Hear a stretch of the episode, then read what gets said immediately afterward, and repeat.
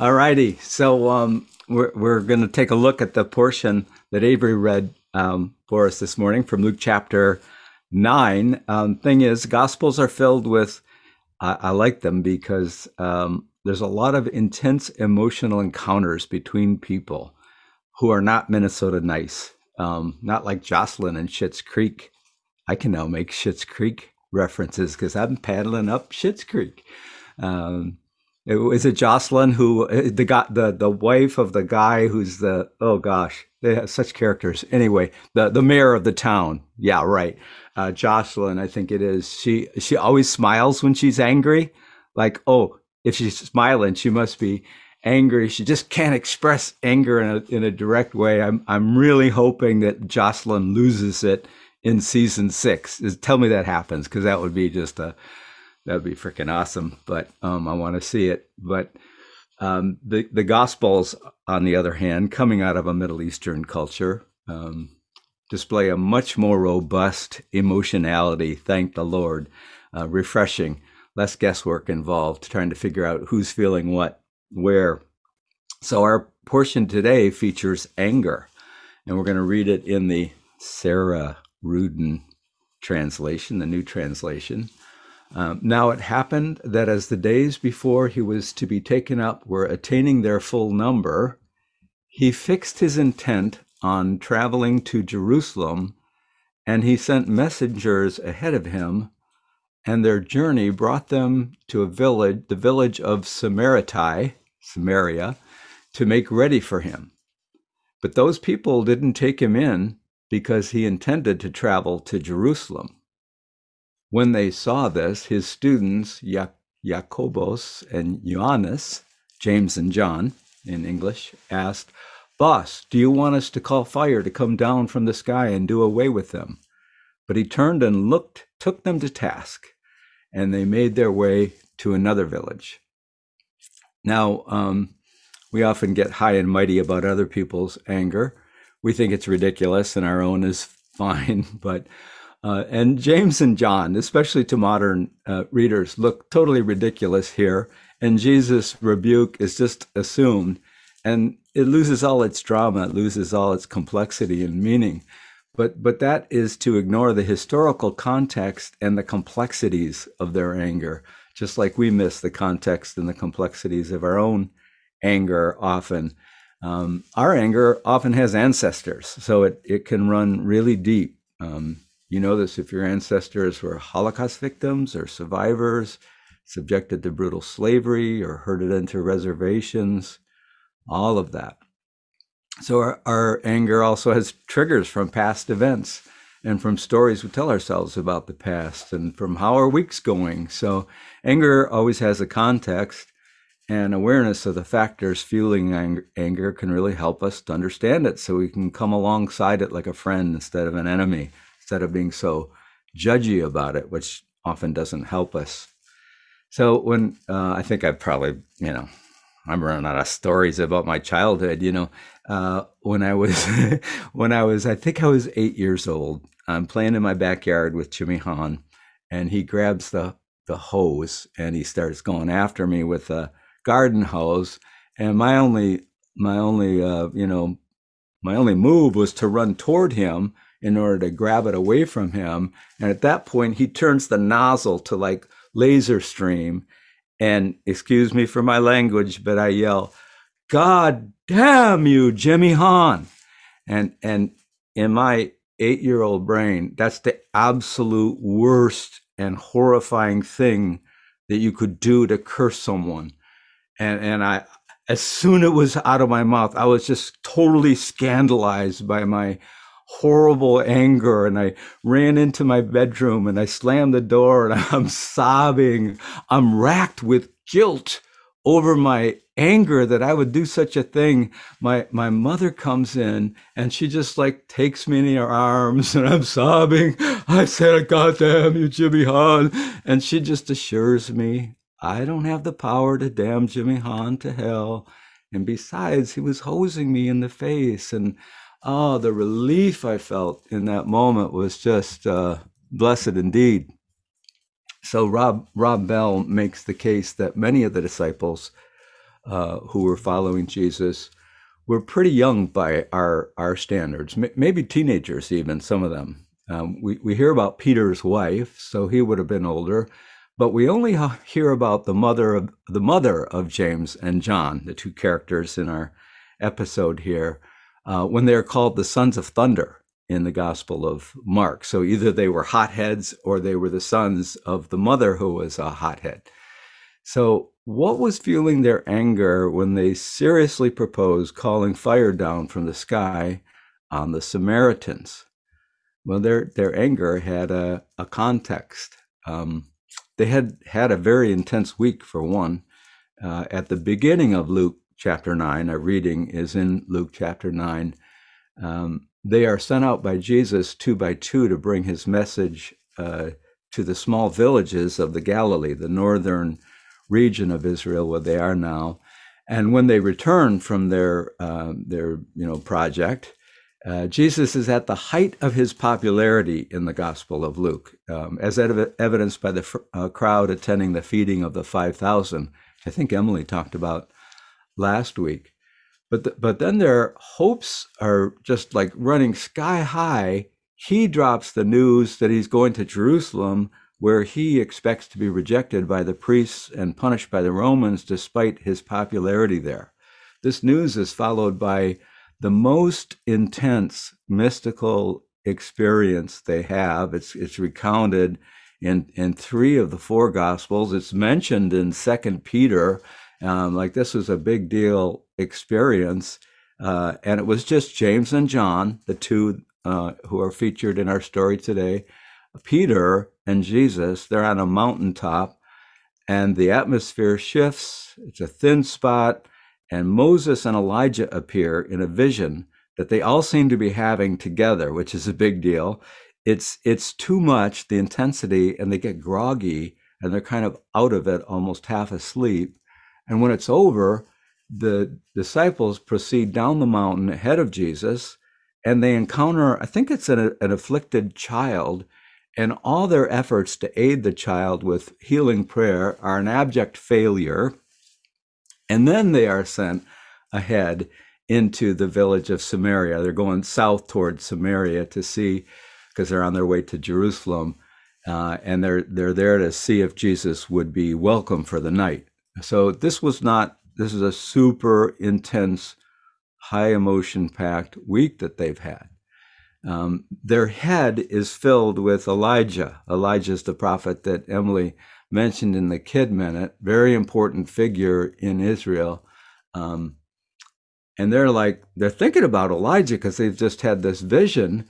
And as they're traveling south to Samaria, midway between the Galilee and Jerusalem to arrange lodgings for the night, um, so Elijah the prophet. Now, the thing about the real prophets of Israel compared to the fake charismatic prophets of white supremacy we've heard heard bloviating over the last four years, uh, elevating you know who, kissing his you know what, is they they actually the prophets of Israel criticized the kings of Israel. Israel had a kind of a unique approach to monarchy that the the, the the monarch had to depend on the tribal leaders and it also had to depend on the prophets. So there was there was limitations to the to the power of the monarchs in Israel. And the prophets kind of function like the free press is supposed to function in a democracy. Um, and they were like a significant check on the monarchs especially as the monarchs wandered into corruption. So in the time of the divided kingdom this would have been centuries earlier from the time of our story in Luke 9. There was a, a substantial split between the northern tribes, and on the northern part, it was called Israel, and the southern tribes, which were called Judah. King Ahaz was the king in the north during Elijah's time. And Elijah kind of was the prophet who was keeping his eye on Ahaz. Well, King Ahaz, we're talking, I guess, 8th century BCE, in that northern kingdom, he had a palace and he had a temple in Samaria. It was a rival temple to Jerusalem's temple in the south because there had been this big split centuries earlier. So Ahaz was was corrupt in in Elijah's eyes. Um, so we've got Elijah, we've got Samaria, and there was this episode in their sacred stories. Uh, it's in First Kings when Ahaz fell through a palace window, um, injuring himself. He's in bad shape. Um, he's heard Elijah is nearby, and and that Elijah has received a message for him hoping it's a good message, he, he sends uh, 50 soldiers to summon Elijah to the palace. Elijah is so upset with Ahaz for his corruption and for this, you know, brazen act of, you know, demanding that, uh, sending soldiers to summon him to the palace, that when the poor soldiers arrive with the summons, Elijah calls down lightning from the sky and they're torched. Or so the story is told. This happens to the next 50 who are sent. And then the third 50, finally, they grovel, you know, to Elijah and he doesn't torch them. So let's return to James and John in Luke chapter 9. Uh, chapter 9. When the Samaritan villagers uh, refuse hospitality for the night, this is probably the story in their mind that emboldens James and John to say to Jesus when he arrives Speaking of Elijah and Samaria, should we call fire down from the sky on these idiots? As if they could even pull that off when they've just failed to heal the afflicted child a paragraph earlier when they're coming down from the mountain, the Mount of Transfiguration. Luke 9 is just so packed with things. Of course, this, this is a very shocking thing to us, this story of Elijah smoting the soldiers in First Kings a hundred men, you know, killed by Elijah, the great prophet of God. Um, because um, it's shocking to us because we forget we don't have a Jewish way of engaging the Jewish sacred uh, stories. Um, the church in, is dominated by Gentiles, and they have a whole different way of engaging sacred text than the people from whom the sacred text uh, comes to us. Um, and in the Jewish tradition, like it's totally fine to debate the actions of God, even to object to the actions of God or the purported actions of God. To be friends with God means we can argue with God, we can even challenge God.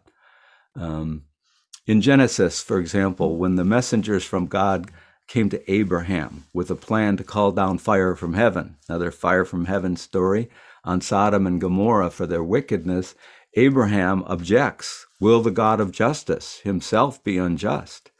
Uh, what if there are 50 righteous in Sodom who would be killed along with the, the wicked? Doesn't that bother you?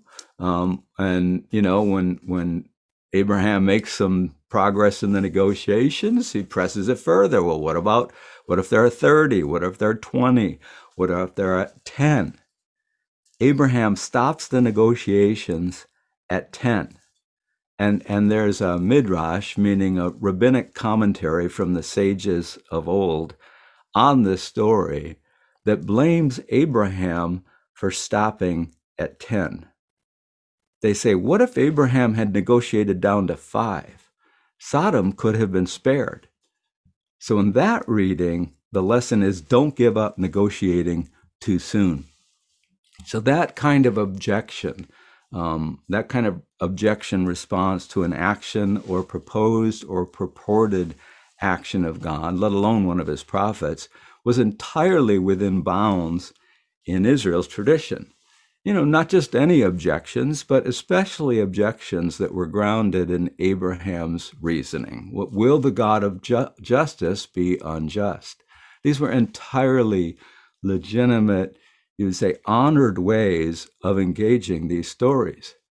But James and John were not using their Jewish imaginations. They, they were not questioning the actions of Elijah in the story passed on to them. And this is what I propose may have been part of Jesus taking them to task. So that remember, they're on a prophetic mission to Jerusalem. That's why they're approaching the Samaritan village, seeking hospitality for the night. Jesus had already informed them that he expected to face false accusation from powerful enemies that could lead to his death. Uh, it's a death he was willing to endure. He was on a mission of pardon, not vengeance. And in spite of that, they take the Elijah story that they're naturally remembering with their experience of rejection and they take it at face value. In other words, they don't really engage it. They don't have the imagination to question Elijah's resort to violence in the time of King Ahaz. Well, perhaps Jesus did. And so he took them to task, it says. No other details are provided. And when no other details are provided, that's an invitation for us hearing the story to engage this in our imagination, to fill in the details, to ask the I wonder what questions. How, how did that conversation go? Maybe something like this. He's like, lads, I know you're trying to imitate uh, in the days of King Asa, Elijah, in the days of King Ahaz in Samaria. Uh, but was Father Ab- Ab- uh, Father Elijah's action just? Should we just go along with it, or should we challenge it, like our father Abraham challenged the plan to call fire down from heaven on Sodom? Maybe you could channel your anger at this insulting rejection, this this offensive rejection from the villagers in Samaria into something other than vengeance, do you think? And yet, when Jesus took James and John to task for their Elijah like lightning strike proposal, we don't have to read this as a flat out rebuke of their anger. We could read it as an objection to the impulse to channel their anger into vengeance. I think we actually have the earlier instructions in Luke 9 to these disciples to back such a reading up. Remember, this chapter begins with these words. This is um, Luke chapter 9, verse 1 through 5. Then Jesus called the twelve together and gave them power and authority over all the demons and the ability to treat diseases, and he sent them out to announce God's kingdom, God's realm, and to cure. And he said to them, don't take anything on the road with you, or even a staff, or a loaf of bread, or silver coins, or two tunics. That means, according to his instructions, they were entirely dependent on Middle Eastern hospitality, um, which was the obligation to receive strangers, to feed and shelter them, um, without which strangers would have just not had a chance as they were traveling through that region at the time. Um, and he says, and if any people don't take you in hospitably, when you go out of their town, shake the dust off your feet as a testimony against them. So these earlier instructions at the beginning of Luke 9 anticipate the situation later in Luke 9 when James and John are sent ahead to secure the Samaritan hospitality for the night. Um, and when they're rejected, which was again a deep offense in the Middle East, denying hospitality to travelers, their instructions from Jesus were when I send you out, if people don't take you in hospitably, then leave them and shake the dust off your feet as a testimony against them. So at this time, um, shaking the dust off your feet would have been like a ritual gesture when you've like it's for a time when you've done what you can in a relationship and you've been rejected or been responded to with hostility nevertheless it's like don't just stay for the abuse but leave and when you leave shake the dust off your feet as a as a public gesture as a testimony against them the gesture of shaking the dust off your feet is a way of saying, you know, I'm not taking your dust with me where I'm going. I, am shaking it off. I'm shaking off your words and their hostile intentions. I'm shaking off your accusations of false I, fault. I'm shaking off your gaslighting. So we have we have our angry gestures that we employ when we're angry and seek to make a testimony against someone. You know, flipping the bird, for example, is a gesture like that um, shaking the dust off your feet was definitely not a friendly gesture. And if we think of the dust as anger, we know from experience it's not easy to shake anger dust off your feet after a, a, rejection from someone who has an obligation to treat us with hospitality. I mean, dust in general does not shake easily off our feet. As anyone with sandy beach feet knows, you know, you try to brush it off, you get out of the water, your feet are wet, the sand is sticking to your feet, you try to brush it off, right? Uh, but it sticks. And especially if it's me, if you got to put socks on before you put on your sandals, I mean, it's really tricky. So you're brushing the, it doesn't, it, oh, you go up and you see that shower thingy where the concrete is at the edge of the beach. You go up there, beach, and you, you, you wash off your feet. Then you put your socks on. Then you put your sandals on. You're styling. You're ready to go. But it's a very involved process. So this is the third Sunday after Easter, I think, right? Um, and we see this combination in the risen Jesus. We see the absence of vengeance when it would be most appropriate after he's been publicly shamed in a horrifying way, crucifixion. Um, just compare how the apostles treated Judas, who betrayed Jesus, um, you know, from the New Testament, we know the apostles concocted two different like stories that don't that don't fit together about how Judas died, and they were just horrible, horrible deaths. And um, even after Pentecost, the apostles are are you can tell they're still really injured by uh, Judas' betrayal. They're angry at Judas. They're vilifying him. Um, compare that response to the complete absence of any of that from the risen Jesus toward Judas. I mean, it's like Jesus is in a realm now that transcends venge- vengeance. And yet, the ris- risen Jesus makes a point to show them his wounds, the crucifixion scars on his hands, his feet, and his side. Those are not obliterated in the resurrection body. He shows them to disciples on more than one occasion. He, he's not like, oh, it was nothing, I'm fine now. He retains and incorporates his scars into his renewed body. So the injuries of the past for the risen Jesus are transcended, but they are not forgotten. Uh, compare that with so much whitewashed Christianity that treats 350 years of the most brutal chattel slavery as if, oh, it's over now, you know, as if Jim Crow and then the new Jim Crow and then the latest attempt at reviving Jim Crow aren't all tied to it. Instead, it's, well, slavery was a long time ago, uh, bygones. You know, Jesus doesn't treat his so called past injury that way not even in his new age body. So, and whenever people are persecuted, his wounds light up, as he said to Saul after the resurrection, Why are you persecuting me? So he, he's experiencing something of the pain and the anguish uh, that's connected by his um, identification, his solidarity with those come, who come after him who are mistreated. In other words, Jesus is treating anger like the complex thing anger is. So I don't know. Somehow, this is a vision of God that doesn't dismiss our anger, that understands it, that takes it seriously. This is a God who takes us in her arms when we're angry, comforts us, befriends us, and helps us to make sense of our anger and to channel it. These are my thoughts on Luke chapter 9. So, Cassie, why don't you lead us in a meditation? Thanks, Ken. So, we're going to move into our time of meditation.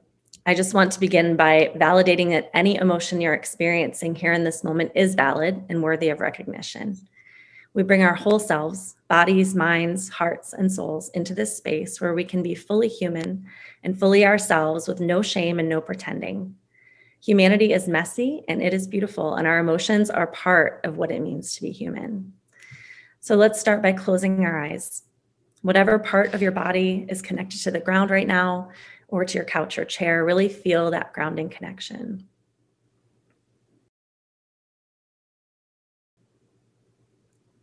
Now take a deep breath in through your nose, fill your lungs, and when it's comfortable, release that breath through your mouth.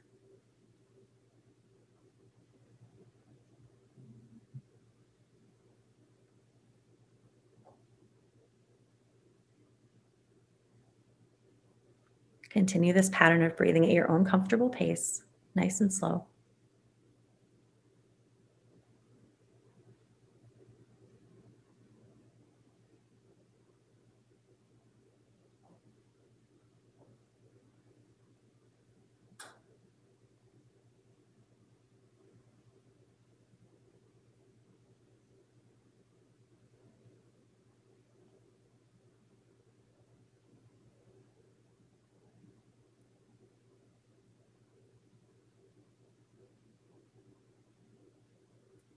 Whatever primary emotion you brought with you into this space today. I want you to identify and acknowledge it. If you feel joyful today, acknowledge that. If you feel angry, acknowledge that.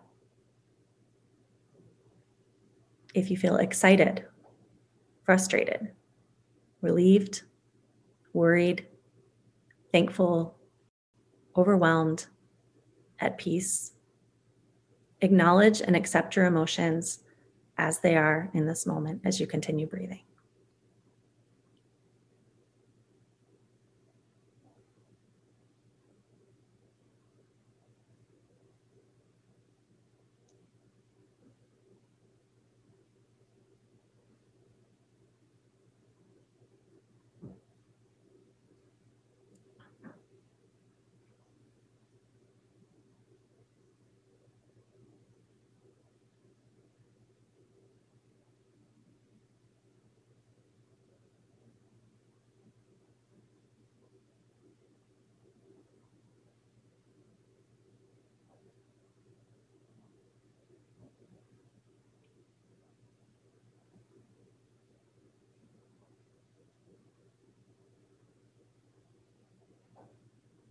Try not to judge the emotion that you're acknowledging. Just recognize it, recognize it as being there and sit with it for a minute.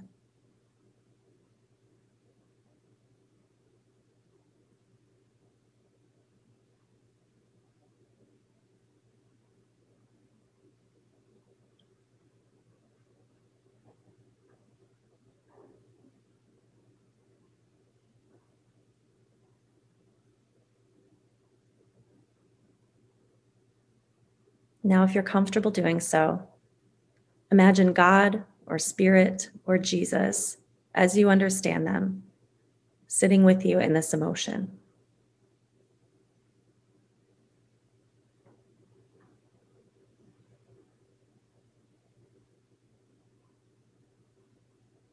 What do they say? What do they do?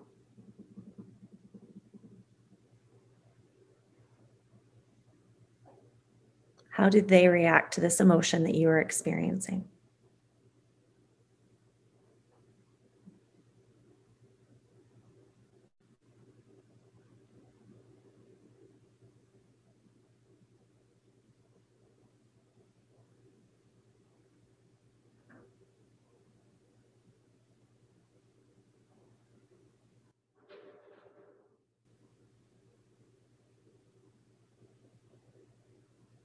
Do they show you love in this moment?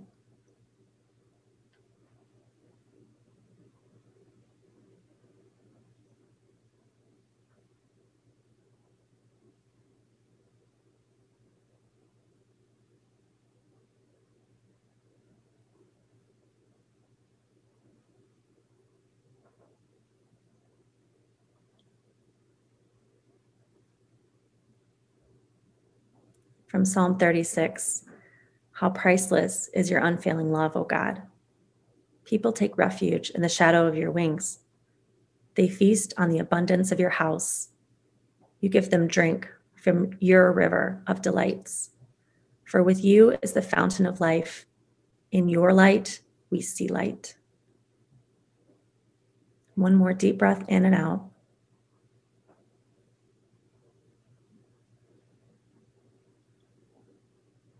Amen.